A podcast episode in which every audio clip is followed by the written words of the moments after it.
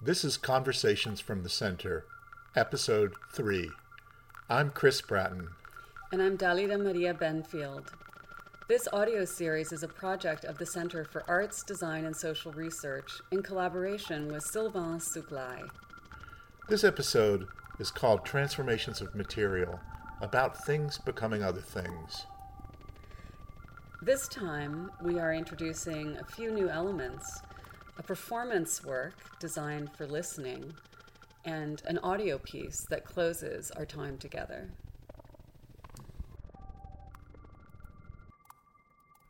My name is Sylvain Souklaye, and today, during Conversations from the Center, I will have the pleasure to talk with Hector Canonge. He is an artist, a performer, but also someone who is bringing people together during festivals but also residencies. With Hector, we will explore New York, his home. Modulo 715. Uh, Modulo 715 is a uh, became my home studio working. Um, a very beautiful place. Um, it was a brand new apartment in Queens, in New York City, uh, in a neighborhood where I had never lived before, although I had done many, a lot of work there, uh, community work. I work with organizations, I work with schools, I work with kids. So I was familiar with this neighborhood, and it's one of the most international neighborhoods um, in the city. You can find the 133 communities, ethnic communities um, living in this uh, around here. Um, so that became my home. Um, and Modulo 715 became this also production studio. So I opened up this monthly residency program, which was Convivir, you know, living with. Um, and that's how Modulo 715, my home residency, became open to us to for artists all over the world.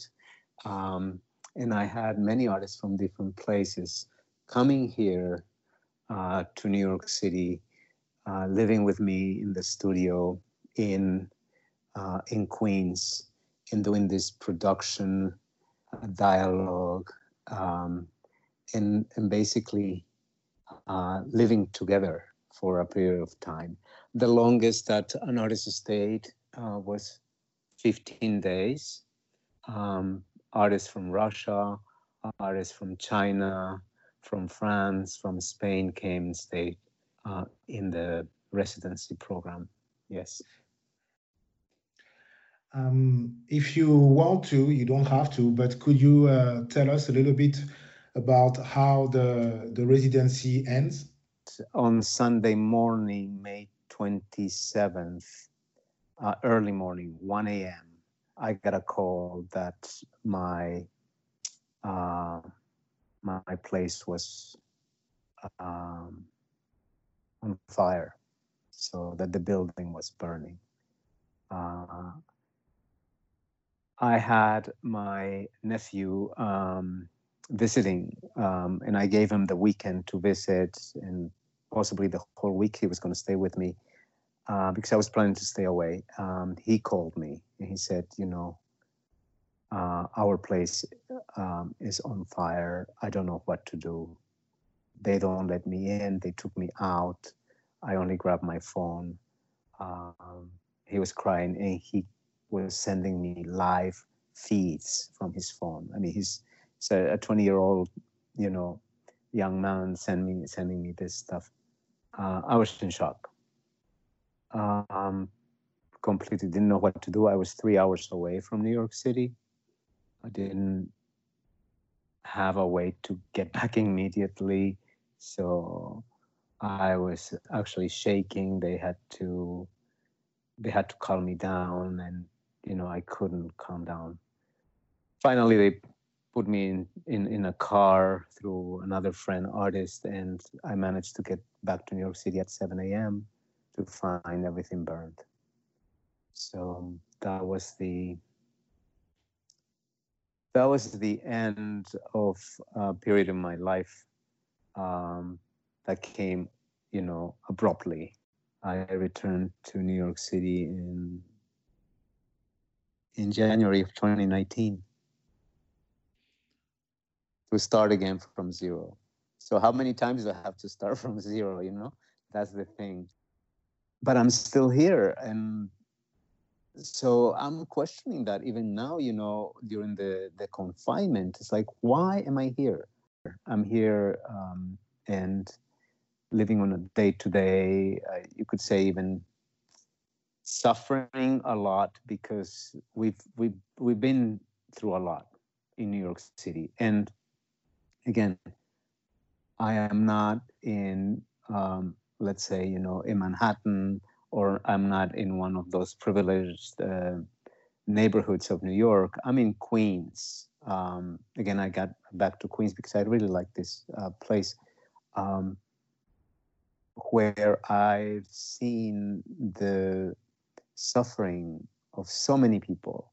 I've seen immigrants destituted um, undocumented people walking the streets, setting up their, you know, little tables with uh, milk crates, asking for food, uh, having no masks. I have, uh, there's a hospital nearby.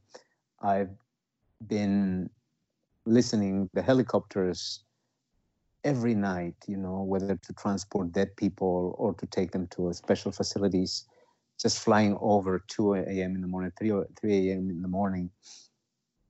I've seen the trucks, um, you know, these big trucks, like they're like freezing, um, you know, the, the, the, cold freezing trucks to transport the dead.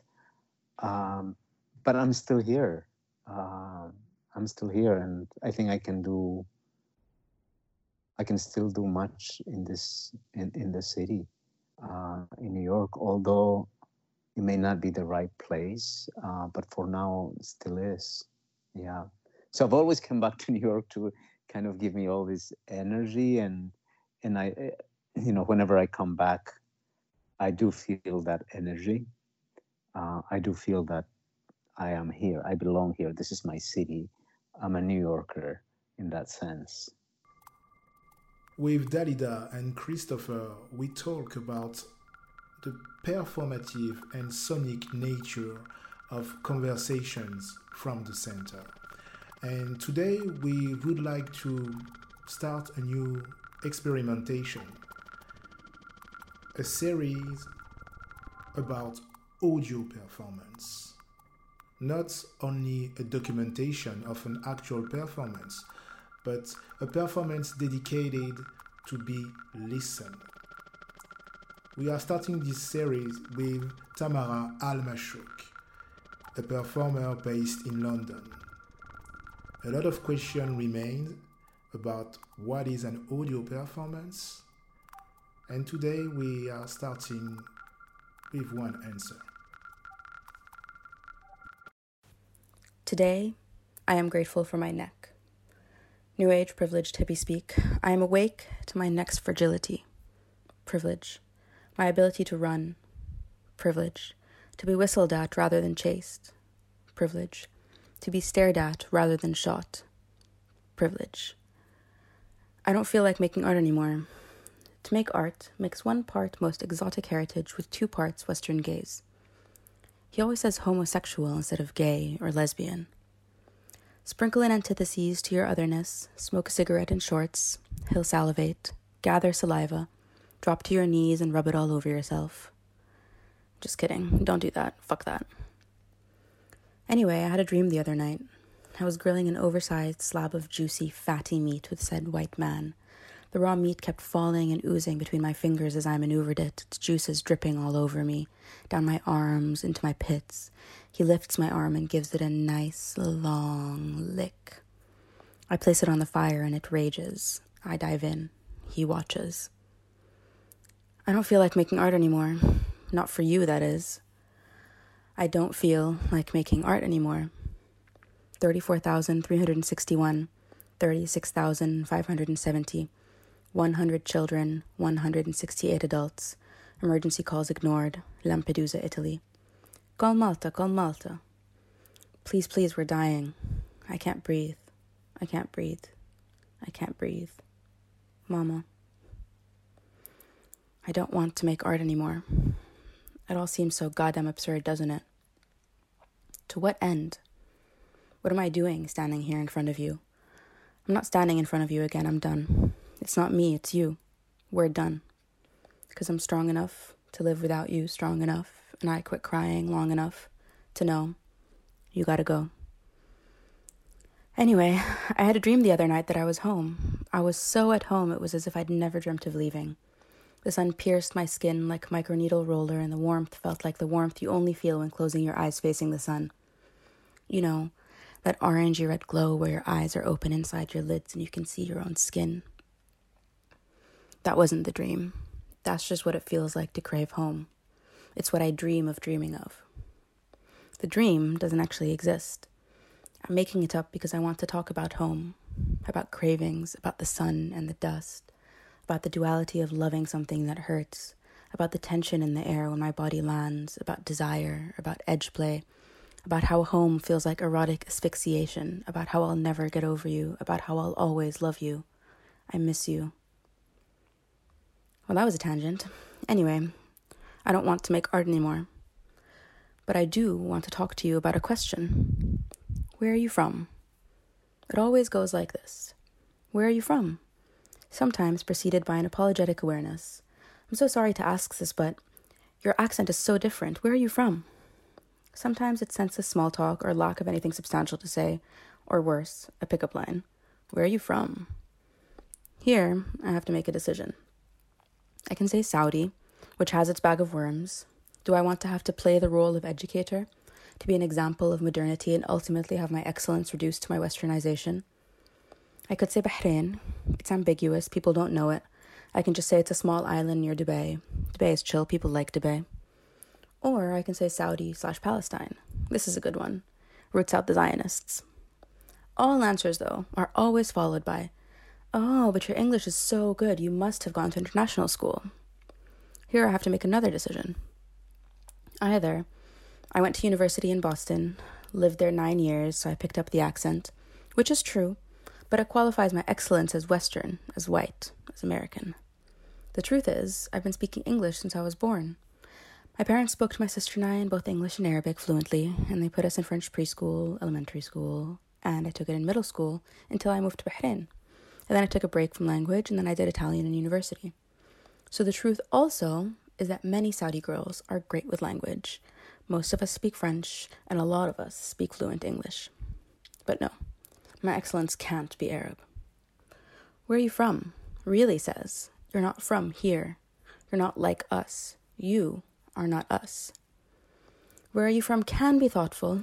It can be a desire to understand identity, to connect, but it often, almost always, is not.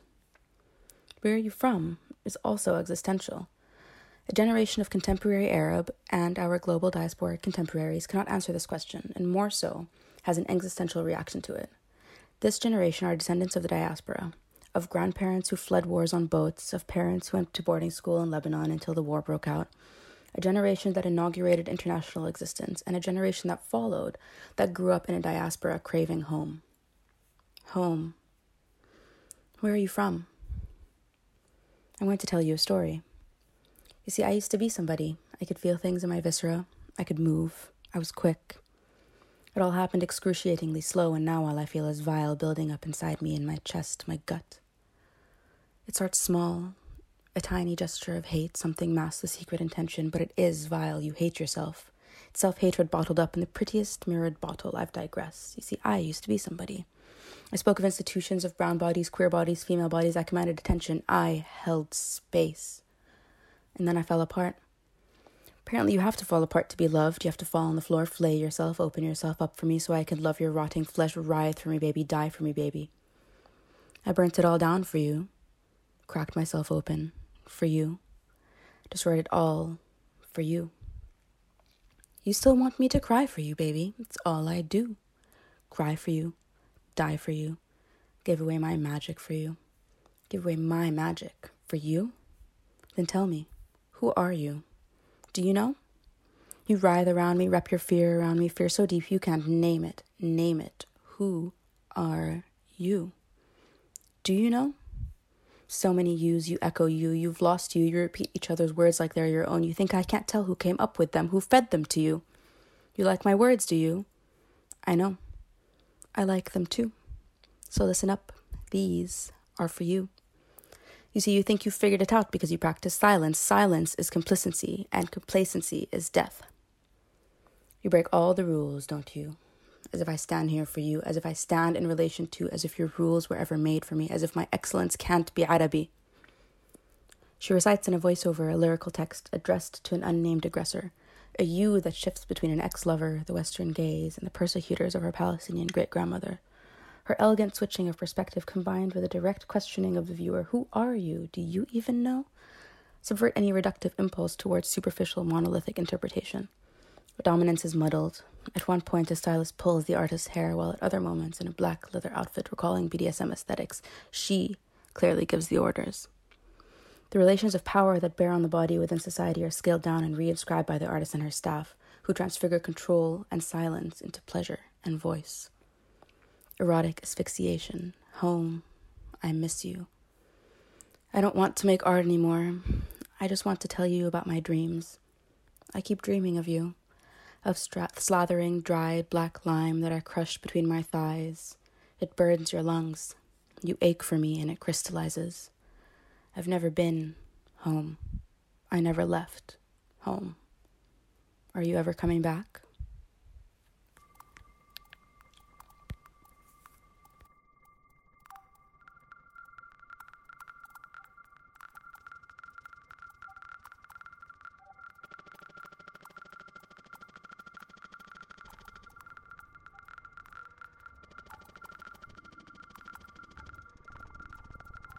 Hello, I'm Chris Bratton for the Center for Arts Design and Social Research.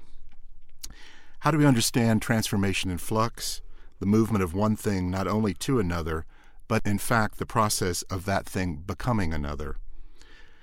Ideas and form, human and more than human, human, here into there. Welcome to Transformation of Materials. Today we have a distinguished panel of artists, activists, researchers that we'd like to now introduce.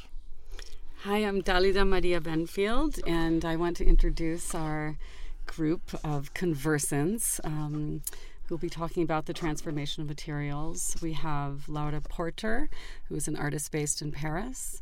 We have Wambui Collymore, who's an artist based in Nairobi. And Kiberu, Dennis Kiberu, who's based in Nairobi, an artist and producer and Adam Sings in the Timber, who's a photojournalist based in Providence, Rhode Island, US. So, the opening question then is How do you think about the transformation of materials in your practices? What becomes what? Where does one thing begin and where does it end? And what is the transformation that that entails? Who wants to start? I, I think I can start because I like to use everyday objects in my installations, and these everyday objects have several meanings. Um, and it is within those meanings that then the audience can use their own experiences to interpret the artwork. So, say for example, with Harambee 63, I used gumboots. Um, gumboots can be used in agriculture, they can also be used in guerrilla warfare. Um, gumboots can also represent uh, labor, but they can also represent slavery as they did um, with South African miners. Mm. So I think objects don't necessarily have one understanding or one perception, they have several meanings. And I think for me, my artwork is around that type of tra- transformation. Mm. That's it's so interesting the idea of the histories that the objects carry with them and how a transformation might mean revealing those histories. Um, who else wants to talk? Yeah, I feel like we had a little bit of this discussion before that there's kind of some similarities because I'm also using a lot of found materials or just existent material or, or just materials that you might have in a domestic space um, um, that you might eat that come from different places and uh, try to juxtapose them rather than transform them. And maybe the transformation is a type of um, metabolizing or making sense of, um, and just that putting something like in a project called Insole, I made a kind of braille carpet uh, on the ground that was transforming actually a, a sort of ava foam, a very refined plastic, and thermoforming it in the same way that you might make a plastic cup to uh, thermoform a text of beans and then put it next to different stages of the growth of beans mm. and project pixels onto there. So to have like different readings for something like a bean and uh, and just thinking of the floor in this case as a type of screen to to make mm-hmm. sense of something. Mm-hmm, mm-hmm. That's so interesting too. It, it, seems to evoke the idea of of hy- hybridizing mm-hmm. something too, which is maybe a, a different kind of transformation or a kind of impure transformation. Yeah. How? What, do, what do you think about it? Mine is a bit different because I work with music, and um, with music, I feel sometimes it it can go both ways. It can be direct and indirect. You can choose to be well. In my case, we we've done projects with some some producers. Uh, one of them is called uh, Tunji. There's a, another dude whose work I like is called um, what's his name, Joe Mutoria. Now he did a, uh, a project that I was observing with the Maasai community and they were talking about um, in the song. His the song is called uh, "The Maasai Trap." They talk about how um, they need constantly need to actually kind of uh, integrate with modern society, not leaving behind their um, indigenous beliefs and practices. And uh, in that song, the uh, there's a girl who's talking about how she wants to move, uh, you know, out of the village and actually get, uh, you know, some semblance and or form of education. But uh, her father is like um, this really, really big Maasai herder. He has like 500 cows, and he believes to him that is wealth, and uh, thinks very little of education. And uh, with that song, this girl cries out to the father and go and pleads with the uh, with the father to like uh, let her go into society and you know bring back all this knowledge to the village. Yeah, that's so interesting. I think it connects. Um, with with Adam's work, and I and I wonder um, in your photojournalism, and I know you have many different projects, but one of them is uh, indigenizing colonized colonized spaces, and I wonder if that indigenizing is also a transformation of spaces. How do you think about that? Um, yeah, so I think the work that I do, indigenizing colonized spaces, is is so in the United States, basically all of it is on stolen land. It was once not it didn't belong to native people, but we it's where we lived, and we sort of belonged to the land as much as the land belonged to us. Like we see it as our mother. And then we were pushed out, or it was stolen from us, and now there are cities there. And so, what I think that I'm doing is transforming it back for that moment in time when I'm walking with an indigenous person, typically a woman in, in regalia. And we're taking those moments and we're collaborating and we're transforming that space back to what it once was. Or, or we're showing the woman like who are who we were we're still here and so we're transforming it even if it's just for that moment and then mm-hmm. it's always it's like forever now in a photograph mm-hmm. but we're definitely talking about or we're showing that it's indigenous land that we're still here that they we're not extinct and i think that's a thing in the united states is that a lot of Americans view Native people as being extinct, or at least assimilated into society, and that's that's not true, obviously. Mm-hmm. And so, that's a part of what my work it, it does is it one the first thing is it uplifts indigenous people especially the collaborator the woman that i'm working with and then all the people who see it and yeah that's cool. I mean something that strikes me in hear, hearing all of you is is as uh, dalida observed earlier the question of history and how history informs your work and thinking about the um, in a way the transformation of a present into a reflection on a historical past or histor- let me put it perhaps another way the the enduring sort of historical kind of record that then is revealed through these materials. The question i have for you though is really about as you work as artists thinking about taking those, these these already existing materials transforming them and in a sense imagining a new future and and that mm. it's that mm. question of sort of both history but importantly mm-hmm. too that new future so it's kind of like also like the the the transformation of the present. Eh, right. Yeah. And and the Mhm. trans the transformation of that history in a way that uh, history becomes the Mm-hmm. occasion to imagine that future.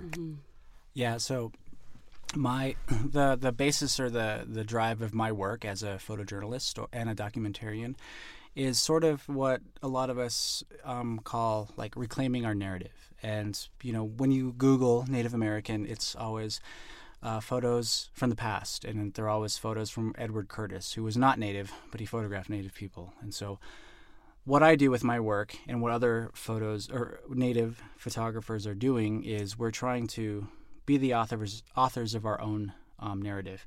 So we're showing contemporary Native people, also um, honest photos of of uh, Native people, because Curtis, he wasn't always truthful and honest in his work. Like he wasn't always showing the true sort of Native person, and so kind of what you're we were Like talking an about. an ideal or a, a kind of racially idolized idealized version of Yeah. native people. Yes, exactly. And so Right. what I'm doing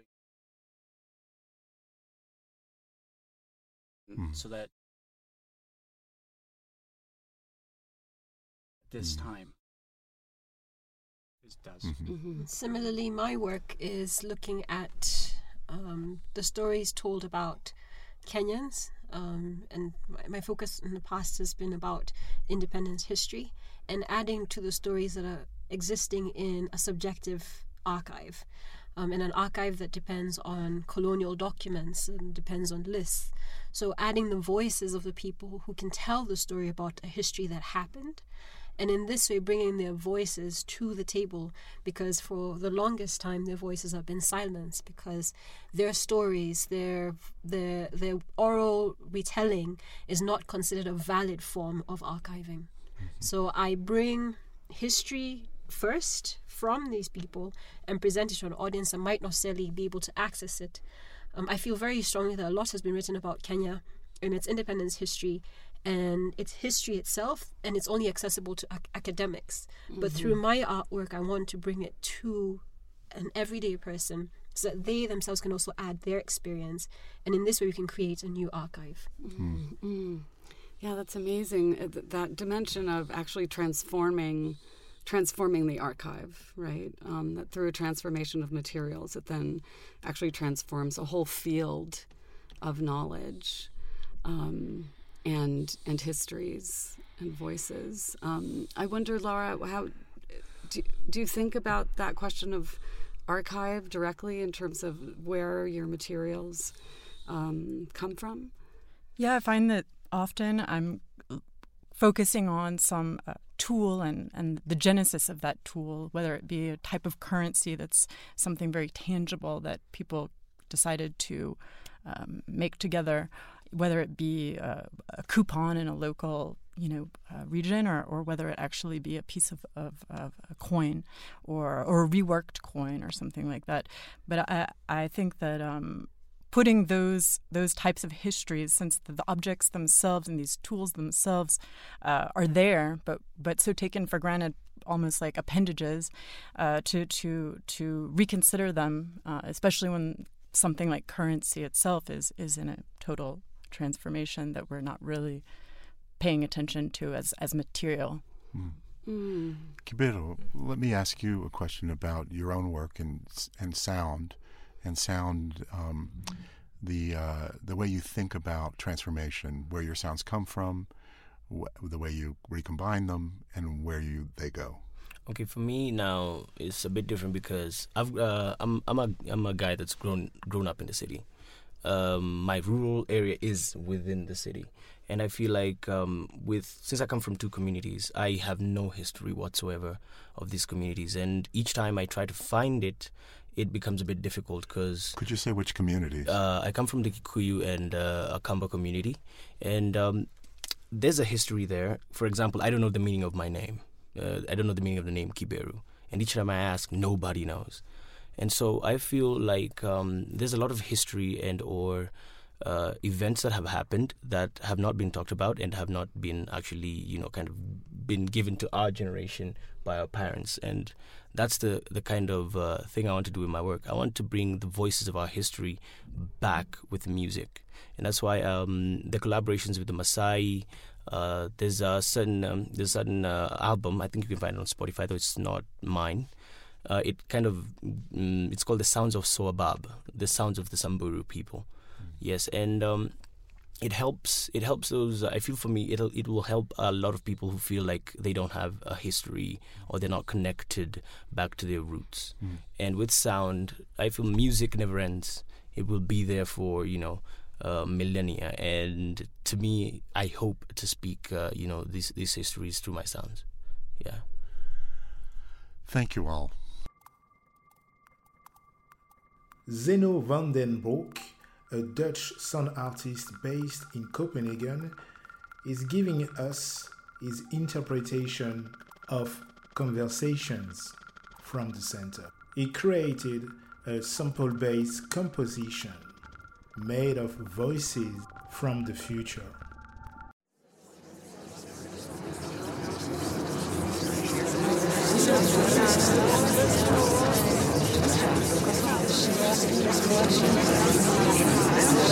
Jesus.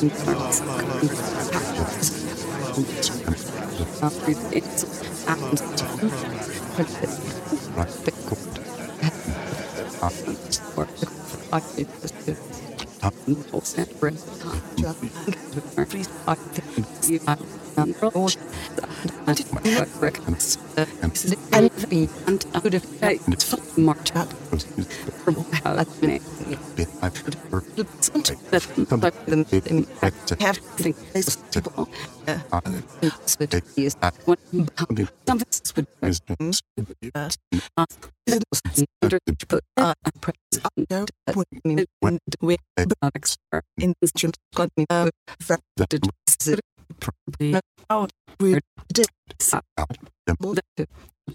things different platform. What? Um, grab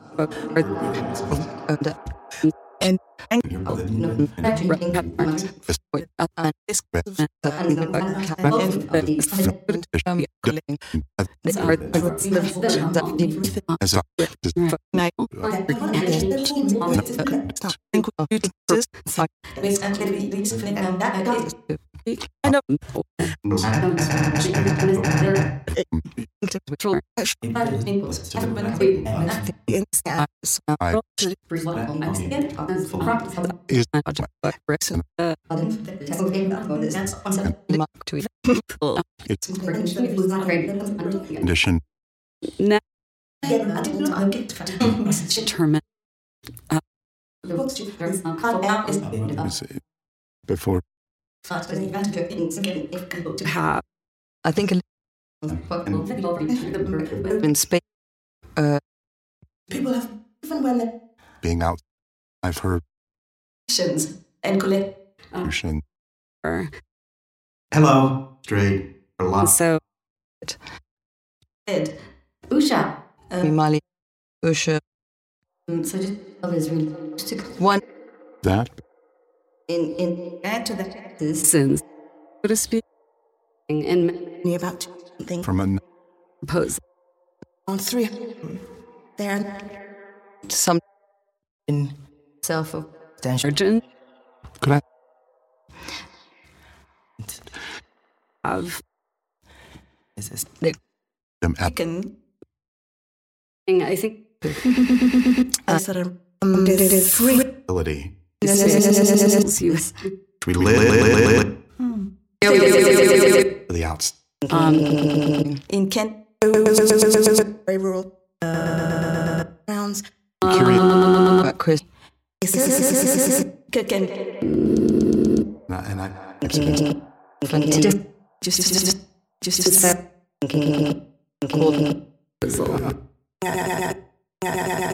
Other Number of you. yes, yes, yes. Very good. So, so, focus to the or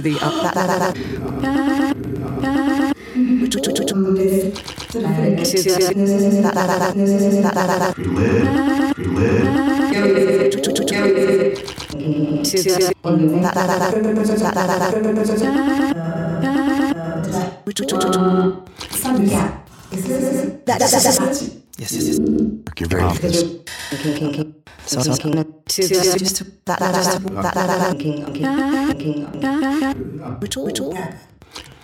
to the that level of, that level of, in the it's the thing, it's the thing. At all. um, Nairobi um, Nairobi. To the Hold that level of, that level of UK.